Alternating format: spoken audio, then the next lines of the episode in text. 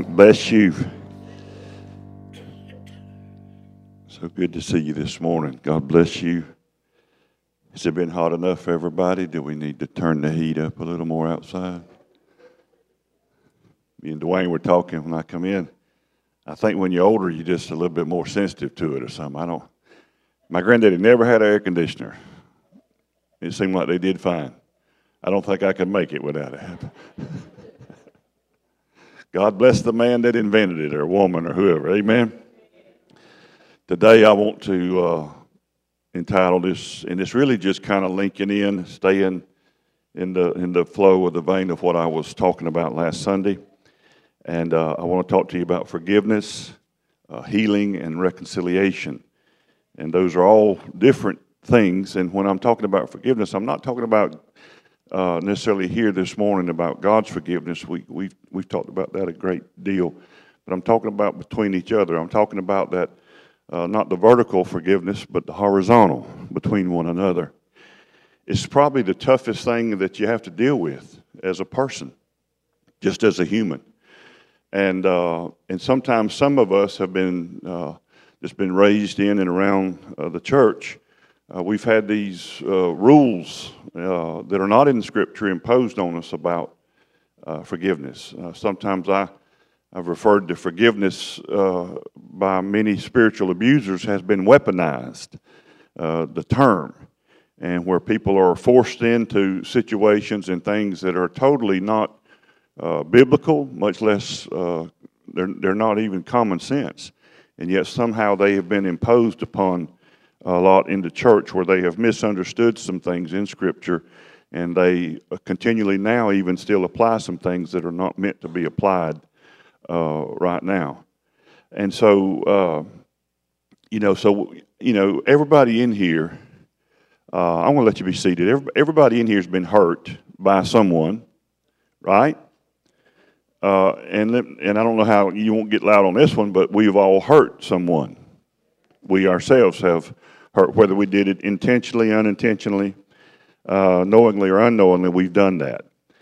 And uh, wouldn't it be great if our brains was like a hard drive in a computer, and we could just go and go on and hit delete, and we could eliminate all the memories uh, where we've been hurt and where we've been Uh, wounded, uh, uh, you know, and, and some of those things are really tough. And if you're uh, human like me, you probably still have some open files on some people. Um, and I, I don't mean that you're carrying unforgiveness. Possibly uh, you are. Uh, and uh, and and we've had some some things that's been thrown on us that's that's really hard, you know. Uh, if you let hurt just stay in there, though, it's got a tendency to grow.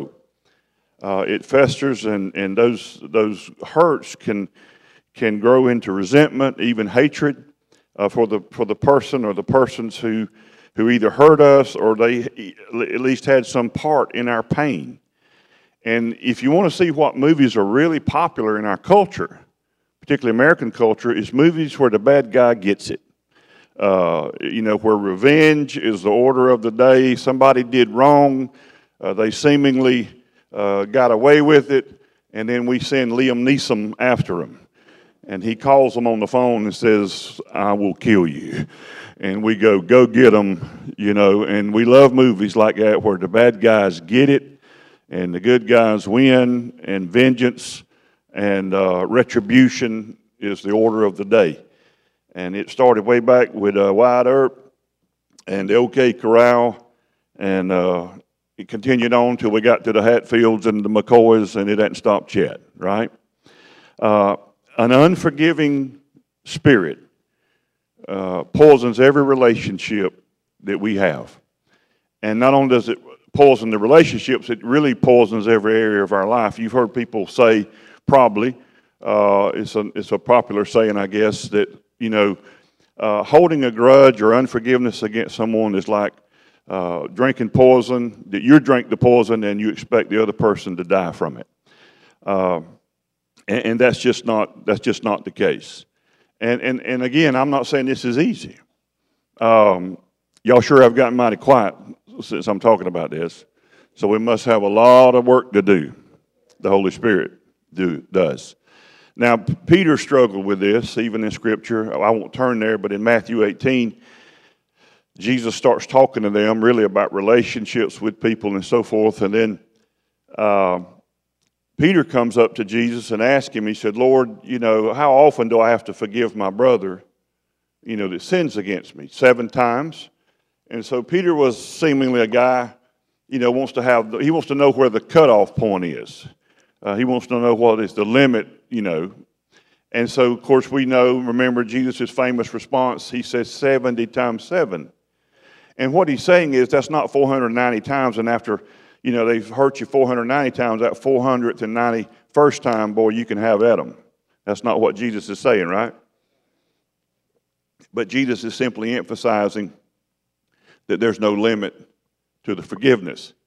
And so then we read things that kind of confuse us sometimes, like in Jesus' Sermon on the Mount, which carries through several chapters, beginning in Matthew five and, and going all the way through uh, chapter seven and beyond, uh, a long sermon.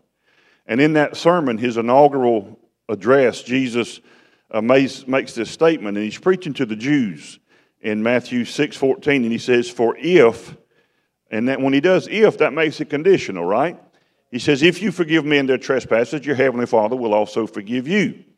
Next verse, verse fifteen, but if you do not forgive men their trespasses, neither will your Father forgive your trespasses. Now, Jesus said that, and if you got one of those King James Bibles that's got the words of Christ in red, it's red letters. And, and so some people and some preachers and some churches are still propagating that as a word for today, and they make it as a rule, and they lock you into that, and they tell you that if you don't forgive people, then God doesn't forgive you. They tell husbands that's having spats with their wife, and they use a verse, and I won't go there, that, you know, God doesn't hear your prayers, sir, because you're a jerk, and God doesn't listen to jerks when they pray, and so you're a bad husband, so you're cut off uh, from communication with God, and then they make that poor guy feels like, you know, he's he's out. Uh, and then here you are struggling because you've got some people that, if you're like me, they, there's some people that has really, really done some damage to me. And I mean far more than just emotionally. I mean financially and all kind of ways where uh, pe- people have hurt me, have wounded me. And I do, I, I won't even say I do okay, but I do better when you just hurt me. But when you hurt, when your hurt affects my wife and my children and my g- grandchildren, I'm not even sure I'm good and saved in that area. I'm trying to get there. Y'all know what I mean, right? I'm just trying to make a point. Of course I'm saved, but just not in that area. No. and, and some of the, the times that I have um, uh, showed out the worst, that I, I'm glad you don't have the videos of those moments, is been when people have, it was perceived by me to hurt my uh, children. And, uh, man, I can really go to town uh, on that. And, and and then it's always the same with me. After, you know, uh, after that, then I, I played a video for myself, and I'm really not proud of, of myself at all. I, I mean, one time when, when my kids were small, and and uh, I don't know how, how old was Austin. You know, the story I want to tell, but when, that, when the bus, how old was he? Huh? Maybe nine or ten years old. Anyway, the point, the bus driver put, you know, my little son there, he fell asleep on the bus. The bus driver went on by the house. And where we lived then, they was uh, right beyond our house was a pretty, you know, uh, dangerous curve. People drove pretty fast. And he turned on the dirt road and realized that he had, you know, not dropped him off. And so instead of just circling and dropping the other kids and coming back and driving him off, he just put him out right there on the dirt road and told him to walk home. Well, that'd been okay if he was sixteen or something. I might could have dealt with it, but not nine, and not crossing that road and all that. And and uh, when when I got home from work that day, whew, uh, Jill told me that, and I I uh, I didn't speak in tongues, but I did speak. But I called that bus driver and and and and uh, and talked to him real good. And then he listened to it until he hung up on me. And then, uh, which I had told him, I'm going to be, I'll be there in the morning at the principal's office. And, and I was. and he was, which was a bad mix. So they had to get him out of that office because of, you know, and, and I'm just saying, I won't go into all that, but, you know, I'm like, why you put my kid off? You know, you, you put his life in danger crossing that road, you know, like that. And he said, well, it was, you know, it wasn't dangerous, you know, it was blah, blah, whatever. And the, and I said, why don't you just back the bu- bus up, you know? He said, well, it's too dangerous. And that's when they had to get him out of the room because I was going closer towards where he was at that moment. And, I, and, I, and I'm sorry I responded in that, reacted really uh, in that way. And, and it's hard to forgive people that have hurt you and wounded, and that's just a real minor one, really, to, to some things that, that I've struggled with. And um, so Jesus said, if you don't, I mean, what is Jesus doing here? Is he making forgiveness conditional? And is that still in force? Well, G- Jesus was preaching the law to those that were under the law. And so why was Jesus preaching the law? He was preaching because the Pharisees had watered down the law and they had diluted its power uh, because the law was never given to, to, to, to man by God because God thought man could live up to that standard. It was, that was not the purpose, and the, and the Bible says that clearly in Romans. Uh, uh, Galatians three twenty-four says it was given to break our pride, and it was given to reveal our need uh, for a Savior. But they had watered it down, and, and, and self-righteous men, and, and but Jesus said a lot of things in his Sermon on the Mount. Jesus said uh, that your righteousness has to exceed the righteousness of the Pharisees, or you will not enter the kingdom. That, that blew their minds. The Pharisees and the Sadducees, they were considered the most religious, most disciplined, you know, people, that, and they were on the planet at that time. And Jesus said, you got to go beyond what they're doing. And it blew their mind. Jesus, in the last verse of Matthew five, listen to this. Jesus said, and you've heard me preach on this, Jesus said you got to be perfect. To go to heaven, you have to be perfect. See how quiet it gets when I say that? Because we've all been grown up, and would just say, ah, nobody's perfect, brother. But see, God, and, and I hope you've learned that here, God don't grade on a curve. seventy's not passing. Even eighty's not passing. ninety-nine's not passing with God. To, to go to heaven, you have to be perfect. Now, what, if I preach that, people just, they, they just go, they don't know what to say. Well, that's what Jesus said, man. In, in Matthew five, he's, the last verse of that chapter, he says, be ye perfect, even as your heavenly Father is perfect. He said, be perfect, and then he set the standard of the perfection. You got to be as perfect as God. Now, how many preachers do you hear preaching that? You, you, you don't hear them preaching that. Did Jesus not mean that? Yes, he meant that. And then if you keep reading into the New Testament, you'll see after the cross, that the Bible says that, that God has perfected us. We we have been perfected. Where? In, in our outward performance and how we... No, no, in our spirit. God is the Father of men's spirits made perfect, it says in another place. Hebrews said he has perfected us forever. God did that. It's a gift. And but Jesus said a, a lot of things in there. And, and but when you hear, I've got to be perfect. When you hear that your righteousness must exceed the righteousness of the Pharisees, when you hear that your forgiveness under the law is conditional upon what you do, then what that does is go, I'm in trouble. Man, I need some help. Then when at that moment that you come to that conclusion, then I want to tell you, you're closer to freedom than any Pharisee and any other religious person that's alive and well today. You are close to the kingdom of God at that moment when you realize that you, you cannot do it. You, you, need a, you need a Savior. And so Jesus, the Bible says, he, he, Jesus was preaching the law to those that were born under the law. And that's who he was sent to. And, and what Jesus did is he polished the mirror. The law, it, it, the, the law is perfect and good and holy and righteous, but it has no power to make you perfect, good, holy, and righteous.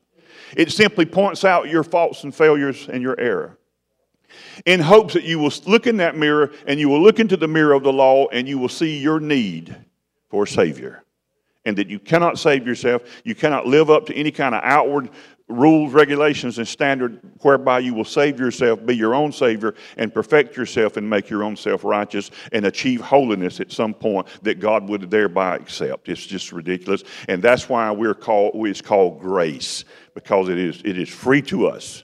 Can somebody say amen?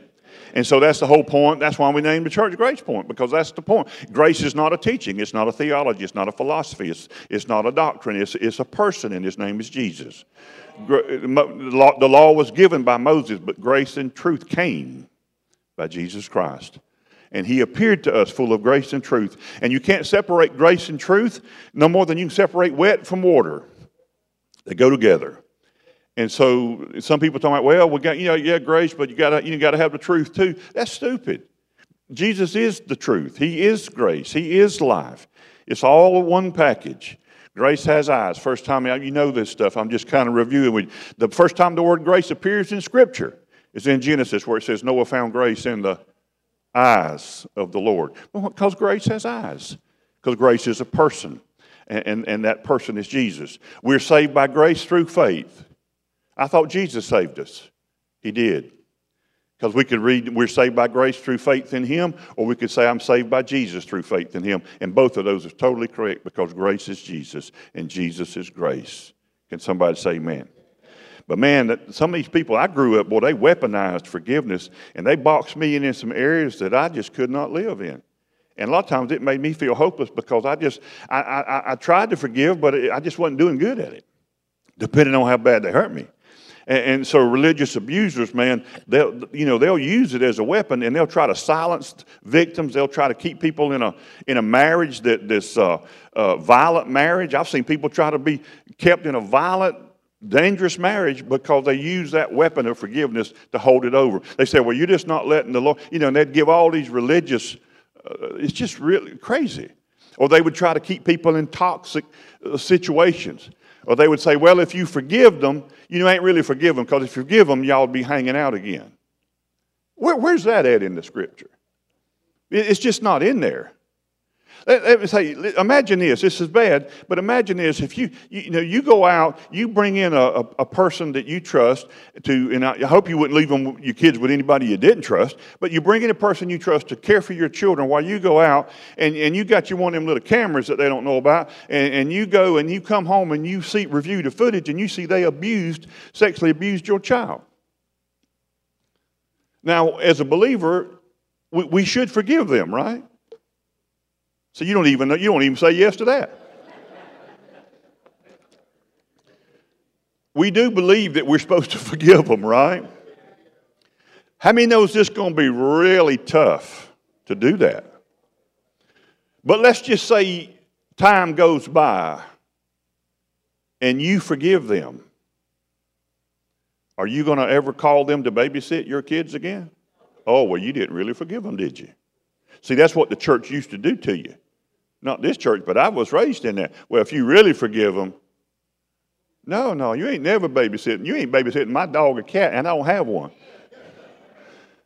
You're not babysitting nothing around here. That means you hadn't forgiven them. No, it means I don't trust you.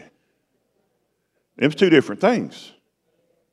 There's not one verse in the Bible that says, thou shalt trust thy fellow man. Or nobody. The only thing that the Bible says trust in is God. Now, I believe we should trust one another. It sure makes the relationship more beneficial if you do, but trust is something that's built between relationships. And that gets us into reconciliation, because forgiveness and reconciliation are not the same thing. Um, now, Jesus speaks about freedom, and he uses two Greek words in the New Testament, and, and, and literally uh, not trying to to force anything. Jesus, in other words, Jesus speaks about forgiveness as being freed from something, not being forced to do something. Now, I told you last Sunday that it's not good if we've hurt somebody and we've wounded them, and however and whatever depth, to go to that person, because now the church has kind of taught us the opposite, but it's not good. I don't think it's a good idea. Let me just say it that way. No rules here, no doctrine, just a thought. But I don't think it's good to go to a person that I've wounded and hurt, and so that I will feel better myself about what I did to them, and ask them to forgive me for what I did. That's not in the Bible. It doesn't say that in the Bible. It nowhere does the Bible command you to go ask somebody to forgive you. It's not in there. Now, I know you think it is, but that'll give you something to do this afternoon. And if you find where it is, I promise you next Sunday I will read that verse and repent. Okay? I'm serious. I don't think it's in there. I want to say it that way. Let's keep some humility here. I, I don't think it's in there. But what? But because why would not that not be a good idea? Because I'm asking. I've only, I've already extracted from them through my hurt to them. I wounded them. I hurt them, and now I'm going to them and I'm asking them to give me a gift. Because forgiveness is always a gift, and that's why I talked to you about it's better to make amends. And we talked about Zacchaeus. Remember, the amazing thing with Zacchaeus, that story is Zacchaeus. With no prompting from the Lord, it had to be some maybe inward prompting of the Holy Spirit, I guess. I, I don't know, but he Jesus goes to this guy's house. He's a chief tax collector. He's rich, the Bible says. He's extracted and extorted uh, his Jewish people at, the, at their expense under the Roman authority. He has lined his pockets. He has made his, his, his you know, himself rich. And Jesus, and they hate him. They hated tax collectors, and they hated Jewish tax collectors worse than anybody. And so Jesus goes to this guy's house. The scripture says that they're, they're mad with Jesus because he goes and has dinner with sinners. And, and they're all, you know, upset. And Jesus goes and, and, and, and, and just goes in this guy's house and loves him. And we don't see every little detail, I'm sure. But Zacchaeus responds by that encounter with grace and says, I'll give half of my wealth to the poor. And to anybody I've extorted from, I restore fourfold. Now listen to me. That's not the law. The law was eye for an eye. Right? Eye for an eye. You take an eye, you give an eye. Take a life, you, you, you lose a life. That, that was the law. Zacchaeus, who undoubtedly probably knows the law, he's not responding from a legal standpoint here, and he's not doing it out of coercion. Jesus is not coercing him into doing this. He, out of his own free heart, just responds to grace. And what grace does, listen, what grace does, grace does not try to pay back the wrong that's been done. Grace gives forward mercy and gift for the grace that they've encountered. It's, it's off the chart. So Zacchaeus says, I mean, you got to think about this. We're not making this stuff up. He said, I give half of my wealth to the poor. He was rich. The Bible says he was rich. He said, I'm going to get, that's, that's pretty extravagant. What's he doing? Is Jesus forcing that? Is Jesus demanding that? The law don't even demand that. He, he, he's, he, he's, he's giving forward. He's not paying a debt. He's giving. That's what grace does. We, we talked about amends, and I talked about making, you know, Uh, uh, when I was, you know, young young guy, stole a shirt. And I ha I've had several stories this week. Some, even my precious brother over here, before I even uh, left the, the sanctuary, was telling me about uh, amends that he made and, uh, and, and something he had done similar to, to me. And, and he went off the chart and, and, and, and, and responded with, he made amends. And sometimes you can't make amends because the person you hurt's dead. The person you hurt don't want to ever see you, look at you, and it's probably not safe maybe to be around that person, and it may not even be legal for you to be around the person. But you can, well, what do I do then? There's no demand that you have to make amends, but it's just, it's just, a, it's, it's, in, it's one of the th steps in the twelve-step recovery to, to make amends where possible.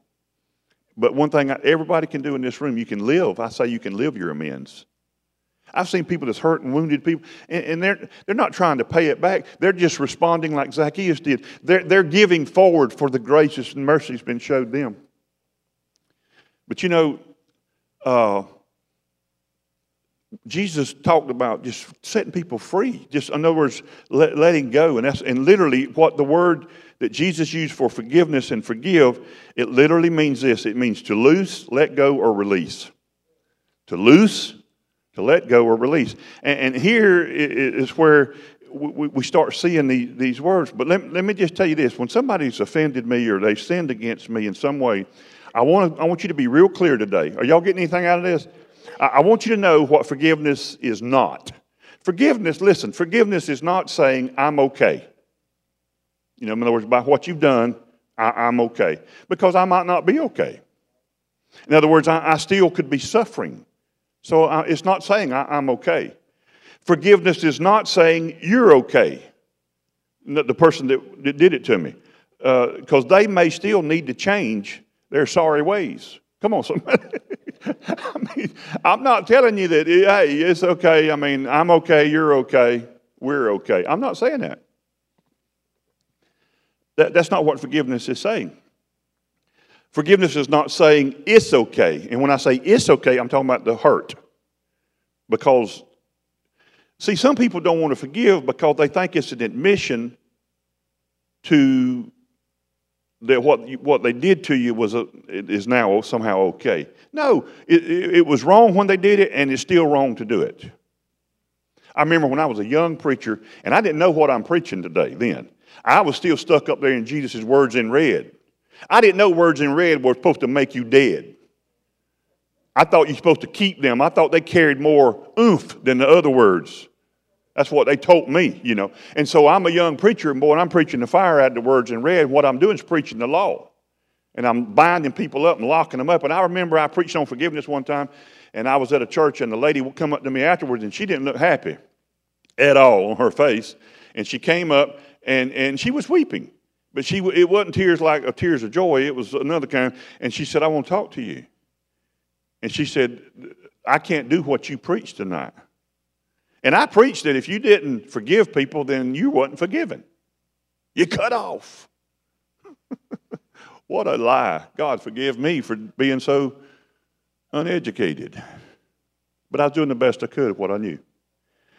And I said, well, you have to. She said, you telling me? And she told me that she was brutally and violently raped by a person she did not know. And it wouldn't have made no difference if she did know him. But I'm just simply saying that she didn't know the person. She was attacked. She was violently raped. And she'd never, of course, never had gotten over that. And she said she could not and would not forgive that person. And as far as she was concerned, he could rot in hell.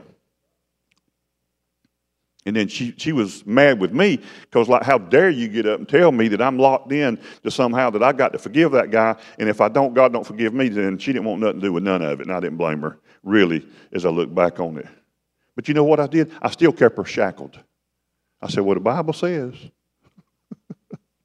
Matthew six, Jesus said it. I hate, you know, you got to, got, got to find some way to forgive the guy. I would have a totally different response if somebody come up to me today and did that. Are you saying that she shouldn't forgive? No, because I'm telling you, forgiveness, forgiving that person is not for him. It ain't for him, it's for her. I want you to think of like this. Think of a chain. Let's think of a ten-foot Uh, you know, chain, metal chain. And when you hurt me, you, you got one end, I got the other end, and we hooked together. And every time I see you, every time somebody brings up your name, every time I think about you, I'm, I'm chained to you.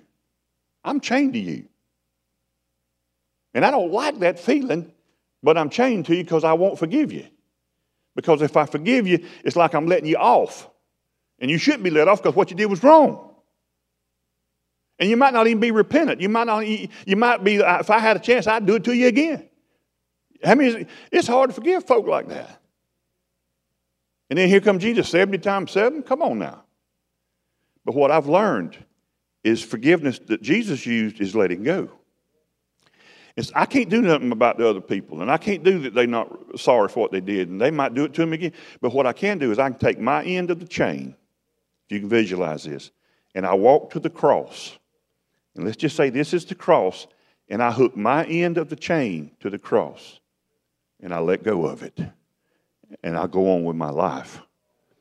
And what I'm doing, I'm trusting Jesus to deal with them in mercy, the same mercy that he showed to me, and the same grace that he's given to me, I pray that he gives to them, and I go on with my life. That, that's how I deal. That's, how, that's the only way I can, can, can deal with it in my head. And, and, and sometimes I think I hooked it to the cross, and then later on I find out that I went back and got it somewhere along the way. And, and, and here I got to go back. And what I, what I keep doing, I just keep going. Every, if it's still burning, if it's still hurting, then I just keep going to the cross. Lord, I offer it to you again. I hope I can leave it here this time. Please help me, Holy Spirit. And I hook it to the cross. I'm going to go on with my life. Can't do nothing about it. I can't make it not happen. It's already happened. Damage been done. Can't unscramble the egg, you know? And, and I go on, I go on with my life. But forgiveness is letting, is letting go. Now, forgiveness is not saying that you and I now, we're okay now. because we got all the Christian-y thing going. We're, we're, we're not, because we might not yet have enough trust to reconcile with one another. Now, reconciliation is not forgiveness. To reconcile, that's between people. But let's go back to that woman that she was attacked by a, a person that she'd never seen, violently and brutally uh, assaulted. There's nothing to reconcile there because she had no relationship there. And, of course, it'd be dangerous and ridiculous to even say that she should reconcile with the guy that raped her. I mean, it's just ridiculous. There's no need for reconciliation there. The reconciliation, you know, uh, it, it, it uses the word in most every time, except for a couple of times in the Bible, the word is always used about God.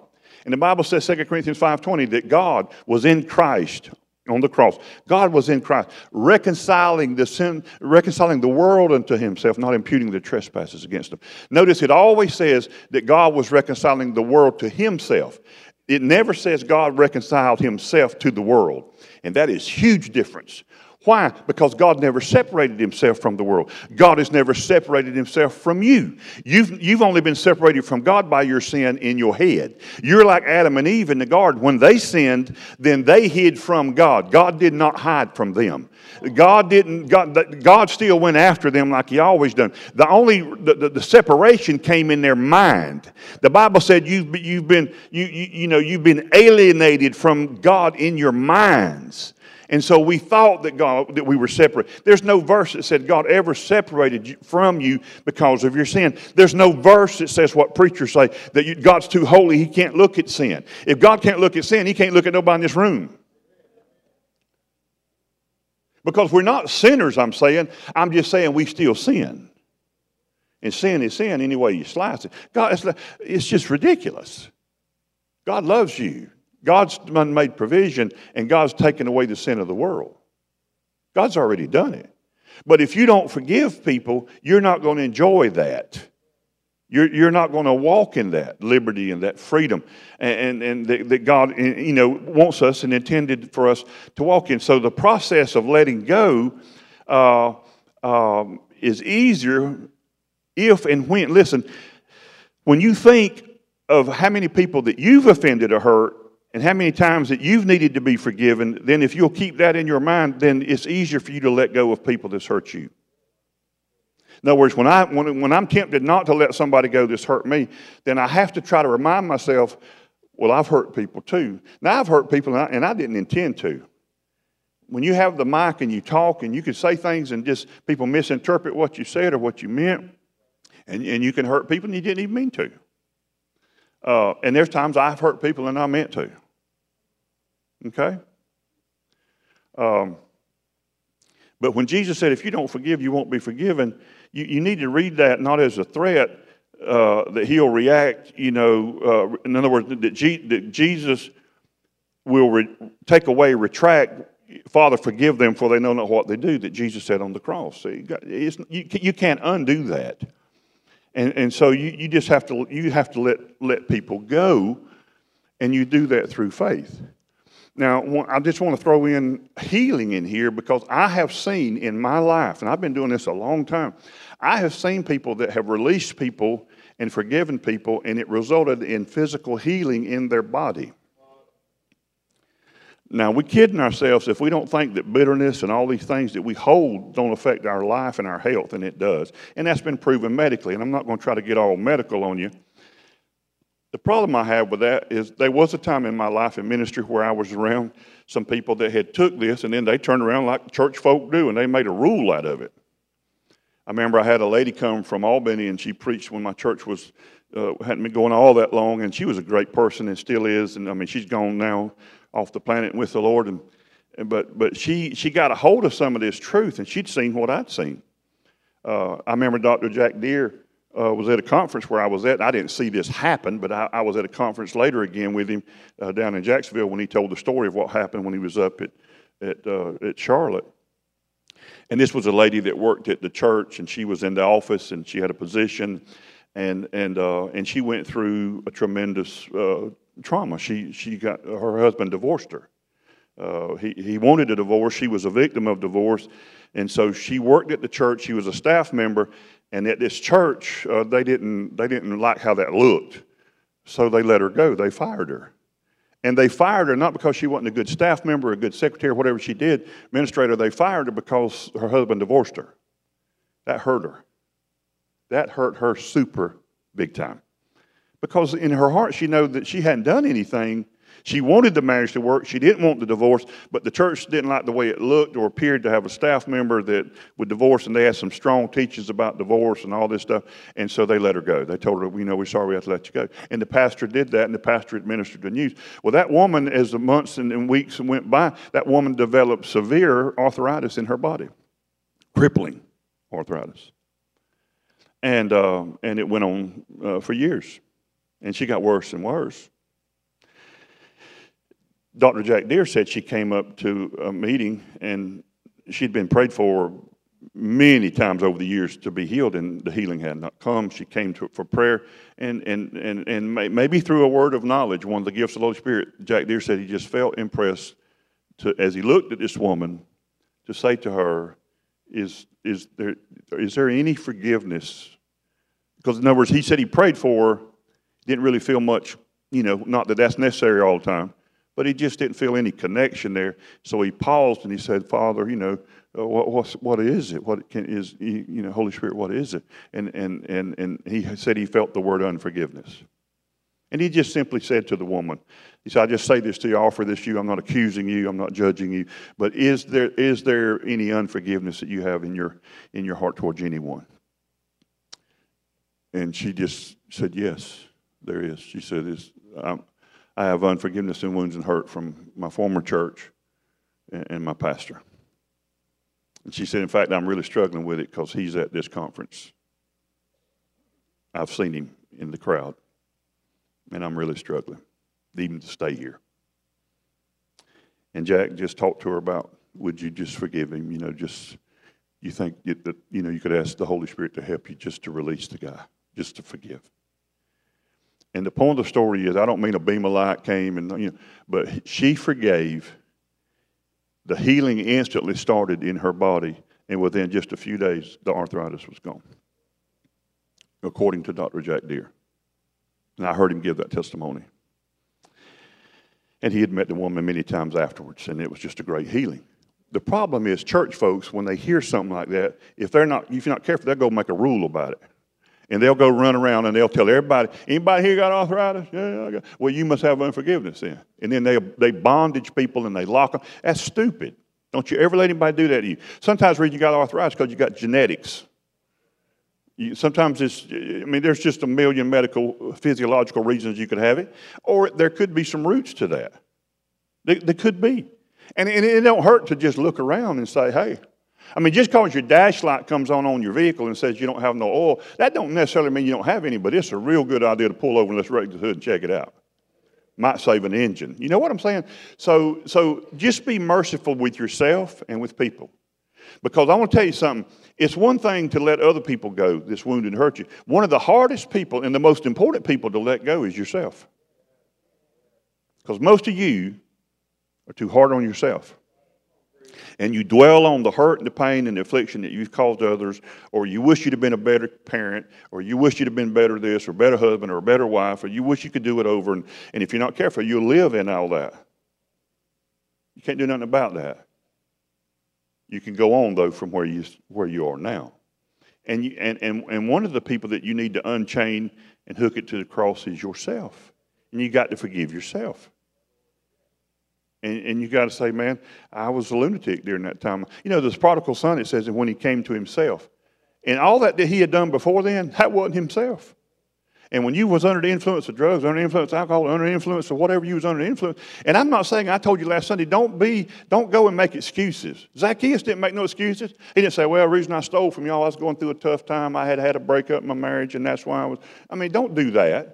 Just clean your, I told you, clean your side of the street and don't worry about it. Just live your life. And I know this is tough. And you can, I hope you hear my heart. I'm not trying to shackle nobody. I'm not trying to throw a burden on you. I'm actually trying to get you to, to, to let it go. Because if, if you let it go, if you're holding on to something, and if you'll just release it, then once you release it, I promise you God has already taken it at the cross. But if you'll release it, then notice how your hand is now available to receive from the Lord. And you will receive that mercy and grace and healing and whatever. So whatever is going on in your body, I've seen people healed when they just offered and released people and forgave people. I've seen relationships healed. I've, you know, I, I wish I could tell some stories, but but some stories are, you know, people would, anyway, it's just too much information. But I, I mean, I, I've seen, and I want to tell you something. A lot of times the people that we hurt are not strangers, it's people that we love. Family hurts each other, man. And sometimes intentionally, sometimes unintentionally. Some, you know, and, and I want to tell y'all that, like, you know, Rob Parsley used to say way back, you know, there's a devil loose on the planet. You know what I'm saying? So there's, you know, sometimes, you know, absence does not make the heart grow fonder. I, I know you've been told it does, but absence makes the heart grow suspicious. That's what I found out. Because if you're not communicating with somebody, then you start, well, I wonder why they don't talk to me. I wonder why they don't hit like on my stuff on Facebook. I wonder why they don't, you know, I mean, and so the, because there's an enemy trying to, you know, throw some grenades in there, because relationships are wonderful and powerful. And when you get older, you realize that what really matters is, you know, God and family. Uh, you know, I've always really liked the actor, don't know him personally, uh, Sylvester Stallone. And so we've been watching a little show where he had, a, you know, with his wife and family. And, and I'm the kind of person, when I'm watching the show, Jill's over on the couch, I'm sitting in my chair, you know, but I'm Googling information about the show.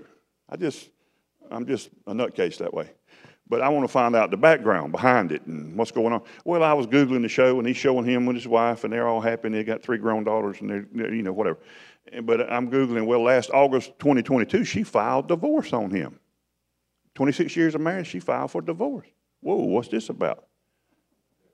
And I don't mean from a gossiping understanding, because they look mighty happy now. And anybody on the show mentioning nothing about that. But through the show, knowing that, I could hear Stallone saying all these things. And, and even today, today, when I pulled up the news today on Facebook, I read an article that talked about this very thing. And it said, yeah, they filed, she filed for him, you know, on, on him, for divorcing him after twenty-six years of marriage. And, and what, what it literally says, and you, and you got that from the little seven episodes or whatever, the little show. But Sly says this, man, what matters to me is not my career, not doing movies, not doing anything, is being with my wife and my daughters and leaving a legacy for my family. That's what matters. I want to be home. I want to be with them. And he went out and filmed Tulsa, you know, what is it, Oklahoma? I don't know what the name of the show. What was the name of it? Huh? Okay, well, I had it right to start with then. So so he uh, he went out there to Tulsa, Oklahoma to film that, that series, you know. But he was locked down, he said, out there six months and away from his family. And he said, I ain't making no more of them unless I can film it in Los Angeles where I can be home. Because it don't matter no more. See, and he said at my age, he's seventy-seven years old. He's come to realize, I mean, that's all fun and that was great. And I got three houses, you know, it's bigger than him, you know. But, but I mean, you ain't carrying it with you. And I'm not saying nothing wrong having a big house. But that's what matters to him now is a wife that loves him and three daughters that, that you know, have a daddy home now. And they're trying to start their lives and be adults and have their careers and stuff like that. But that's what matters. What matters to me is, you know, my greatest joy is being with my kids, being with my grandkids, watching them.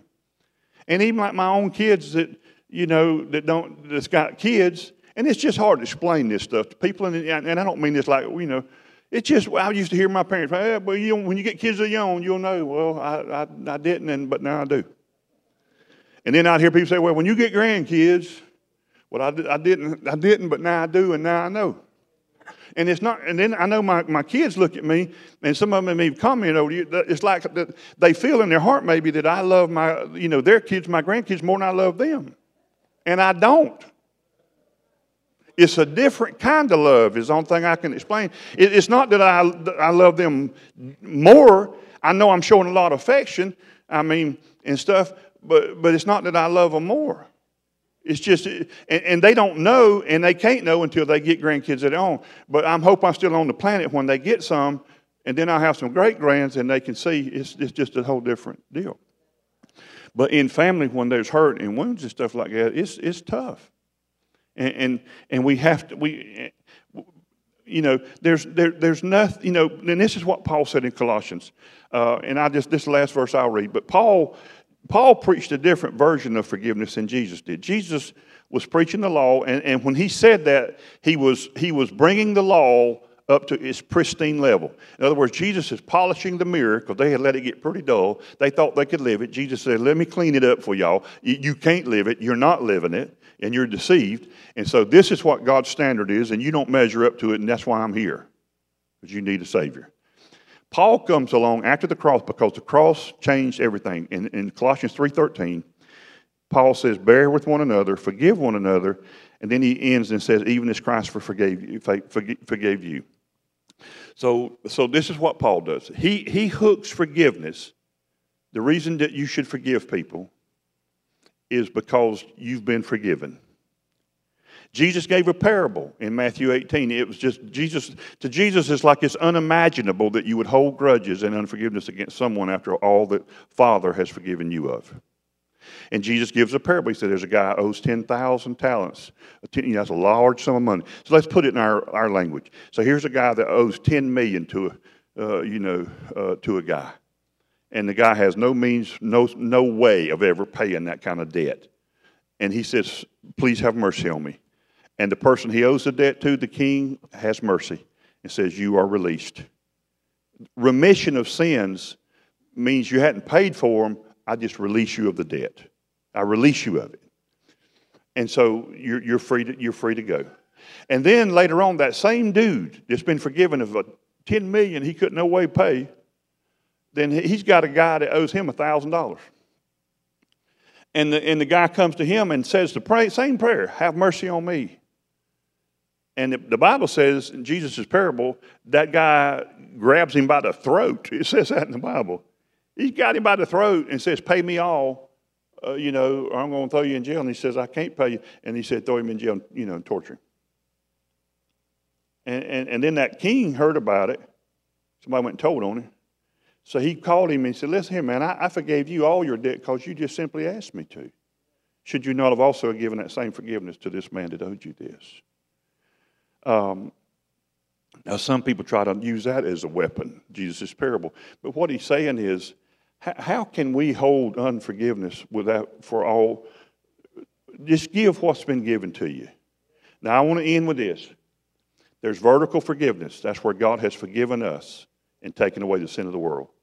Can I want to make it real clear? That happened first. It's the chicken egg thing, right? So your God forgiving you does not originate with you. That makes you the Savior.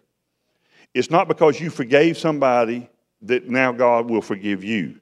The horizontal does not precede the vertical. Are you with me? God forgave you and me, and he took away the sin of the world even when you didn't ask him to, and he don't need your permission to forgive you. And, and God now has forgiven you, and the whole world has been forgiven. That's the good news that we got to tell them. Now God's saying when you, when, you, when you receive that, freely you've received, freely give. You've received that forgiveness, that mercy, that grace. Now how about being my kid and extending what I gave you? And let's keep this thing going. I forgave you even when you didn't even ask me. Now forgive. Now they may ask for forgiveness. I hope they don't. Sometimes that hurts because you're asking for a gift.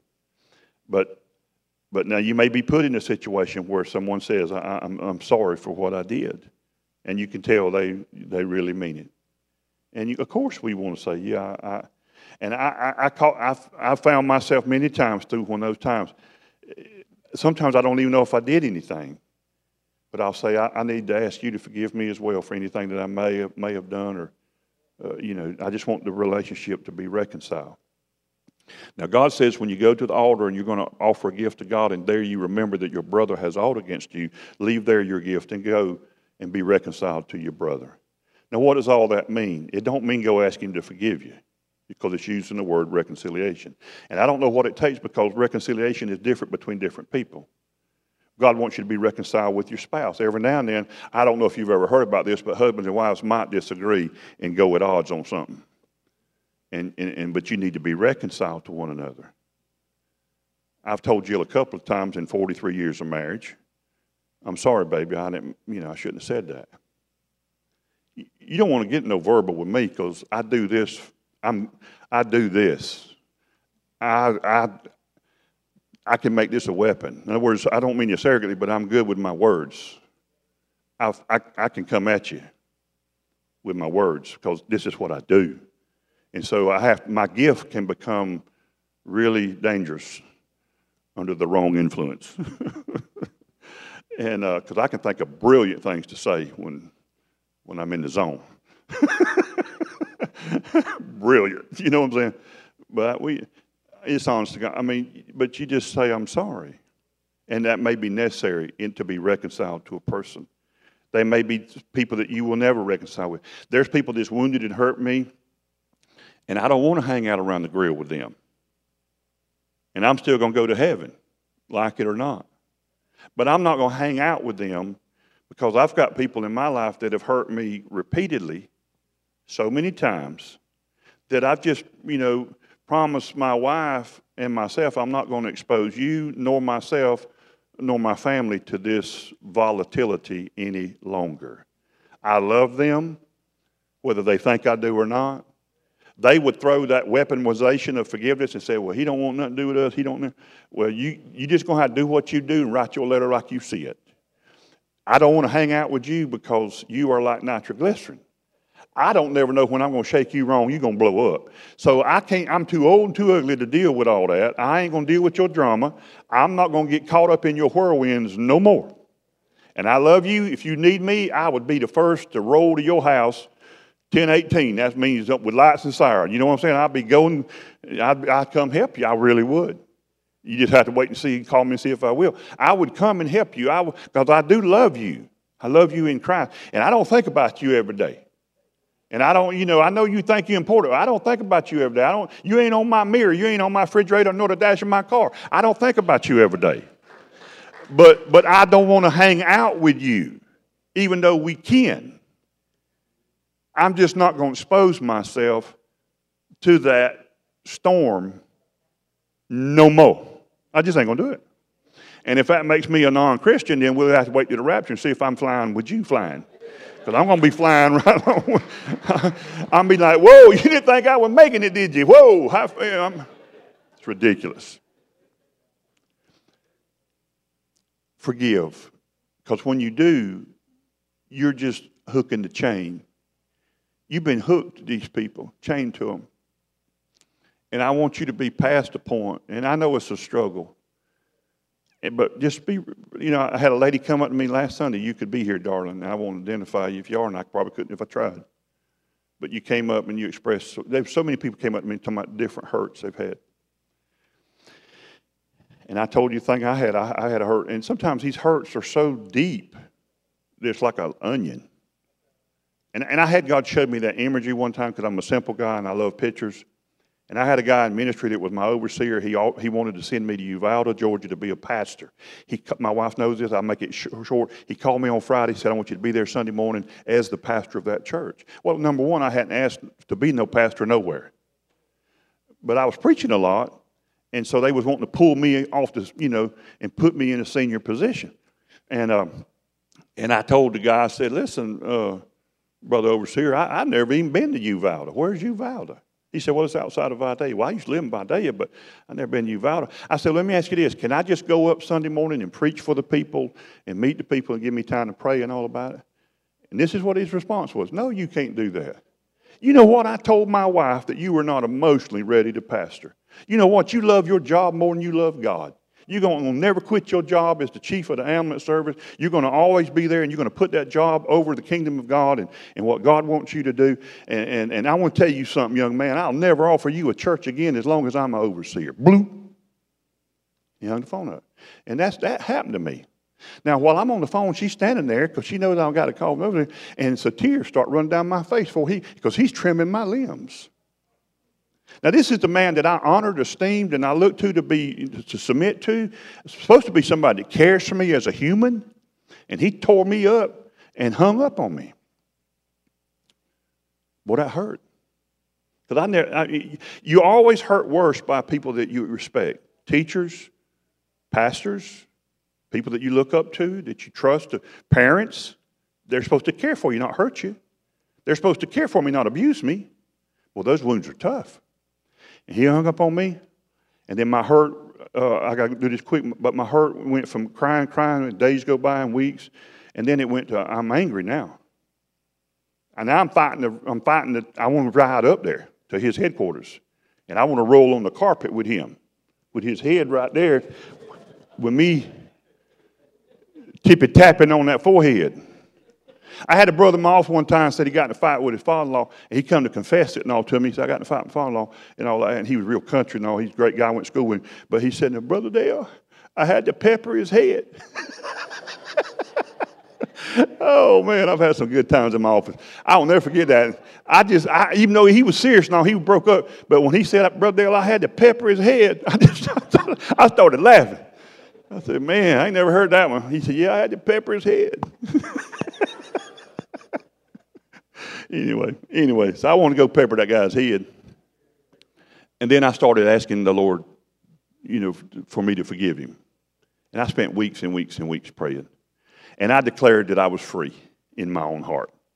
And then later on, another guy that worked in the headquarters took me to lunch, and he said, I heard about what happened with the overseer and all, and I just want to uh, talk to you about it, just make sure you're good and all. And uh, so I started talking to him about it, and I was replaying the thing because I'm the victim. I'm the one that got wounded. He's guilty. He might outrank me, but he hurt me. So I'm talking, and, and it was like, and, and well, here comes the poison. And I, you don't think it's weird, but it, was, it it seemed to me like that I beamed out my body, and I was, me and Jesus was over here, and I was sitting there talking to that guy, that other preacher, about that situation. And the Lord's like, I thought you said you forgave him. And that's all the Lord said. He did say, I thought you said you forgave him. He didn't say that in a condemning way to me or to make me feel guilt and shame. And that's all he said. And when I got home that day, I went straight to a prayer, place of prayer. And I said, I'm scared. I really did. I was young, young minister. I said, I'm scared because I thought I had forgiven him, and I didn't. And I was still laboring under that, if you don't forgive me and God don't forgive you deal. And that, that was a lie, and I didn't know it. And, and, and I was laboring under that. And I was there, and I said, God, I'm scared. Because I've done my best to loose that guy from me and forgive him. And now I realize I hadn't, and I'm in trouble. And as soon as I said that, I saw a vision of an onion. Big old onion. The onion gets close, makes you cry, makes you weep, irritate. And I saw every, I heard my prayers over these, you know, the months. Father, I, I, I release him. I, for, I forgive him. Forgive him. You know, I forgive him what he done. And I saw a hand just go in there and start peeling layers. It started peeling layers. And that onion, when it started out, was huge. And now it was pretty small, like a little baseball. And the Lord said, keep with it, son. Because every time you bring that man before me, I peel layers of that hurt and that wound from you. Just stay with it. And I want to promise you that I went and stayed with it, and there, there's no more onion there. The only reason I'm telling you is trying to help you. There's no more onion. There's no more pain. Uh, and, and, and I realized that man didn't control my life, my destiny, or where I'm preaching. And best I can tell, I did quit my chief's job. And best I can tell, I am pastoring. And I've been doing it for forty-three years for the Lord. And, and, and so, so, but see, that's what hurt so bad is he accused me of what I knew was not true in my heart. And he said in judgment on me. But my heart was pure. And I meant, and I would have went to Uvalda if I could have just heard Papa say, go, son. If I could have just heard him say, go, and I'll be with you. Boy, I'd have packed up and went to Uvalda. I would have. But, but anyway, stand with me. Now, I want you to pray this prayer with me. And I want to ask y'all to do something that I don't, I don't want to. I can't even remember the last time I did. And you, and, and so they said, wasn't no visitors, right? That's one, I, we, we, we've been months and always have visitors. What, what in the world going on? Anyway, I bet you there's some in here you just didn't raise your hand. Uh, But I want to ask everybody in here, just, I, I promise it'll be real quick. Would you just all come in and just stand at the front, everybody?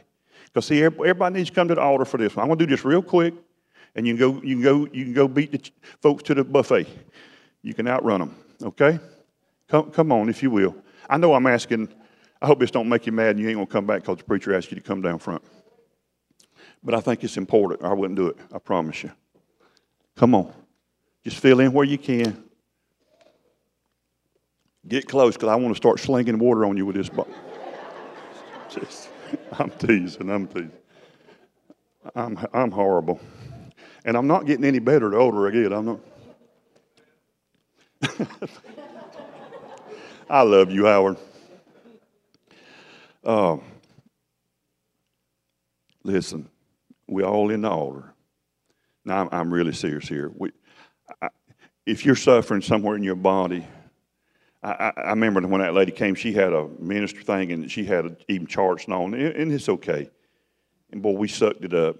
But I noticed as months went by after her leaving, and it, it wasn't because she's, you know, but people felt kind of bondage because they were like, well, you know, I've got bowel problem. That means I've got resentment. And then they would, I got arthritis, so I've got unforgiveness. And then I'm having, you know, and, and so she would have symptoms or problems and then hook it to a spiritual root. It could be that. I, I, I'm just simply saying it could be like that lady. I remember when I was a young boy, I don't know if y'all remember, we went to a Holiness church. I remember a few times, and I, I saw it in, in the Pentecostal church later, Uh, where there'd be sometimes on a Sunday, and, and it seemed like churches, people were closer to one another back then, and we didn't have all these iPads, iPhone, Facebooks, and all that stuff, and and I, yeah, I'm right there with you. But anyway, we so sometimes I would see where the worship team would be worshiping or the choir singing, whatever, and back those days it was choir, and, uh, and I'd see like a person get up, and they would just be tears, and they'd go over to somewhere in the church, and they would hug somebody. And then, and that would spur somebody else to get up. And the next thing you know, the whole church was hugging them, and people was crying, and they'd call it a reconciliation service that sprung out there. And I don't know, it was something the Holy Spirit would do, and people just started loving on one another, and, and people that maybe would had grudges or misunderstandings, or they would just go, and, you, and, and, and I remember being, I want to say like three of those in my life, and you could feel so much love, and every time the horn blows, God's saying amen, because uh, that's a good thing. And it's like, be reconciled. If you go to Southland, you know that's what that means. But it's like, oh, man, just be reconciled. You know, God wants his church family to love one another, to be reconciled. I'll tell you one thing about this church. We love each other. Now, some people don't come here because they don't necessarily. They might not come here because they don't love me. I can't imagine that. Can you imagine that? Who wouldn't love me? Or they don't come here because I've had people con conveyed to other people who conveyed to me. I, I don't know if it's true or not, but they, people don't come here because we're too diverse. Can you imagine that? Where are they going? Have you not read what heaven's, heaven's going to be really diverse? I read in Revelation where it said that we're going to all be around the throne, and it says every kindred, nation, and tongue will be around the throne. And nation is the Greek word ethnos, which means ethnicity. And so if you black here, you're going to be black there. If I'm Cherokee mix and whatever I am, I'm going to be that there. I'm going to be able to look and say, hey, Pastor Key, what's happening? And we made it. Glory to God. I mean, you, you're going to be, and then we're going to know as we're known. That's what it says. Because God, God's behind this. You ain't some color cause of the equator. That's all a spirit of stupid. It's just stupid. But I don't understand that. And that's one of the greatest hurts that I have pastoring this church. Because this has always been my heart, my dream. This is the way it was at Cornerstone, wasn't it, Pastor Keith? Because I prayed for this. I fought for this. I, I, I didn't wait for a black community to come to my church. I went to, I went to the black community. You know, I... because I've wanted this. And I know I'm in the South, deep South, dirty South. I know I'm where I'm at. And it's harder to chisel one of these out in the deep South than it is to do it in some other city, like New York or Seattle or something. It's just a little bit tougher here, I believe. I've been told it is. And, and I've been told that by Apostle Kelly uh, from Fort Worth, Texas, and different people. And he's an apostle over apostle all over the world. And he says this is, you know, and, and, and, and so it's, anyway. So to me, this is a plus. It's a plus. But we, but I want, I do want you sincerely to invite people to come. People need to hear this message, and not only do they need to hear it, but when when somebody walks in this church and they see every nation, they see, they see Hispanic and African American and and white and Latino and all all the different expressions, and and they see Sammy Sammy come up here, come here, Sammy. And your, your precious wife. Come, darling, with him. Because he's nothing without you. Come up here with me. In a minute, you're going to pray our benedictory prayer over this as we leave here. And if you still remember some of the home language, pray some of it in that language. And then you can come behind it in English. Would you do that for me? You know, I asked you to do that before, and you've done it. Because he ain't from Valdosta. He can, he can tell you exactly where he's from. But um, I'm asking you to just close your eyes for a moment and think about any kind of hurt or wound where you've been hurt, betrayed. Somebody's hurt you, whether they meant to or not, but you, the result was you've been hurt. And I'm asking you today in the name of Jesus to see you holding your end of the chain and, I'm, and walking to the cross. And the reason I say the cross, because that's where the great exchange occurs. And not because you look up and see Jesus hanging, suffering, helpless, but you see him standing in front of the cross, absolutely victorious, resurrected. And I'm asking you to take your end of the chain, your end of the hurt, regardless of what the other people do. They could be dead, they could be alive, they could be sorrowful, they could be unsorrowful for what they did. But I'm asking you to hook your end of the chain to the cross and leave it there today. I'm asking you to release them, thereby releasing yourself, and declare you to walk in that liberty and freedom that Jesus intended for you to walk in. So, Father God, in Jesus' name, we release those that have hurt us. We just give it to you, Father. We can't fix it. We can't undo it. You see the pain, and you entered into our suffering. And you are a co-sufferer along with us in our pain. And you was bruised for our iniquities. The chastisement of our peace was placed upon you. And by your stripes, we were healed. So in Jesus' name, we release that wound, that pain, that hurt. I declare if there is a spiritual root to the suffering in their physical bodies, I pray, Papa, that they be healed right now in the name of Jesus. I pray healing would begin to flow into their bodies. And all the pain, the trauma, whatever physical ailment it is in their bodies, that would be healed. And they would be better tomorrow than they are today, and they would be better the next day than they were yesterday and tomorrow. I pray healing. I pray for reconciliation where possible. I pray that you would reconcile families, husbands and wives, moms and dads and children. I pray reconciliation over this congregation and over our community. In Jesus' name. Sammy, pray for us. Say whatever you want to say. Tell them where you're from. I'm from Nigeria, originally from Nigeria, Africa. And I've been here for about seventeen years now. And I've been up north in Minnesota. I've lived in uh, Florida. I've lived in uh, New York for a short while, but I call here home. Not Georgia, but I call Valdosta home because of this church. Yeah.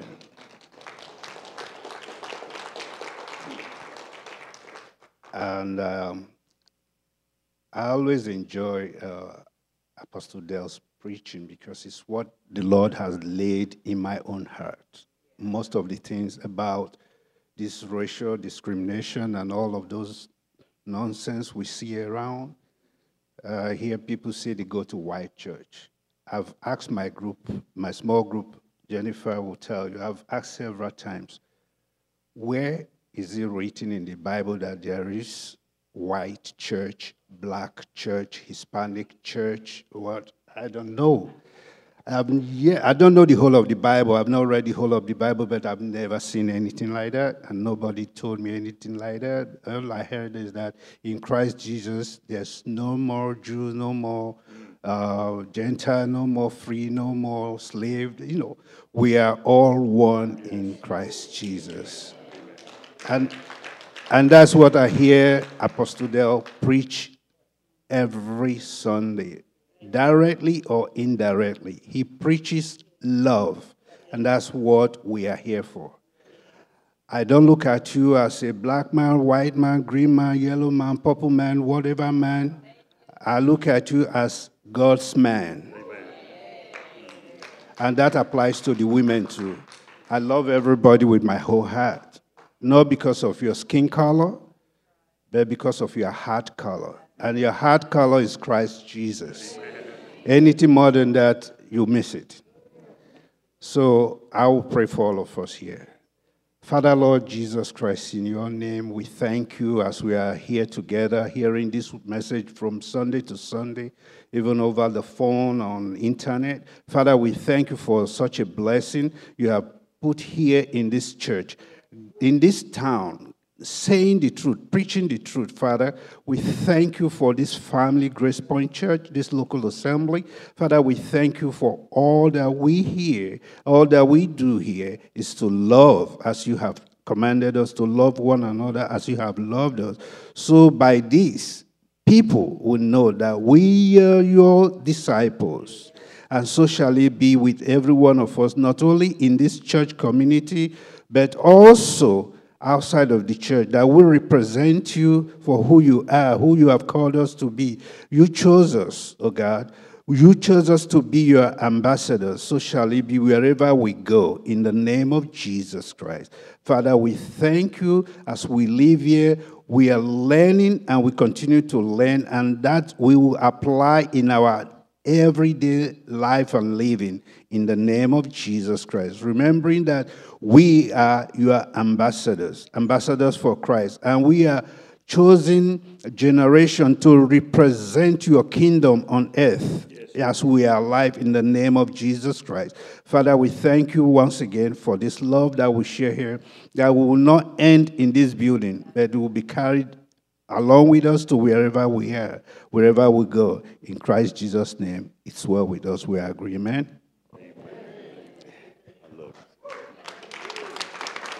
Amen. God bless you. Love your family. You're dismissed. We love you.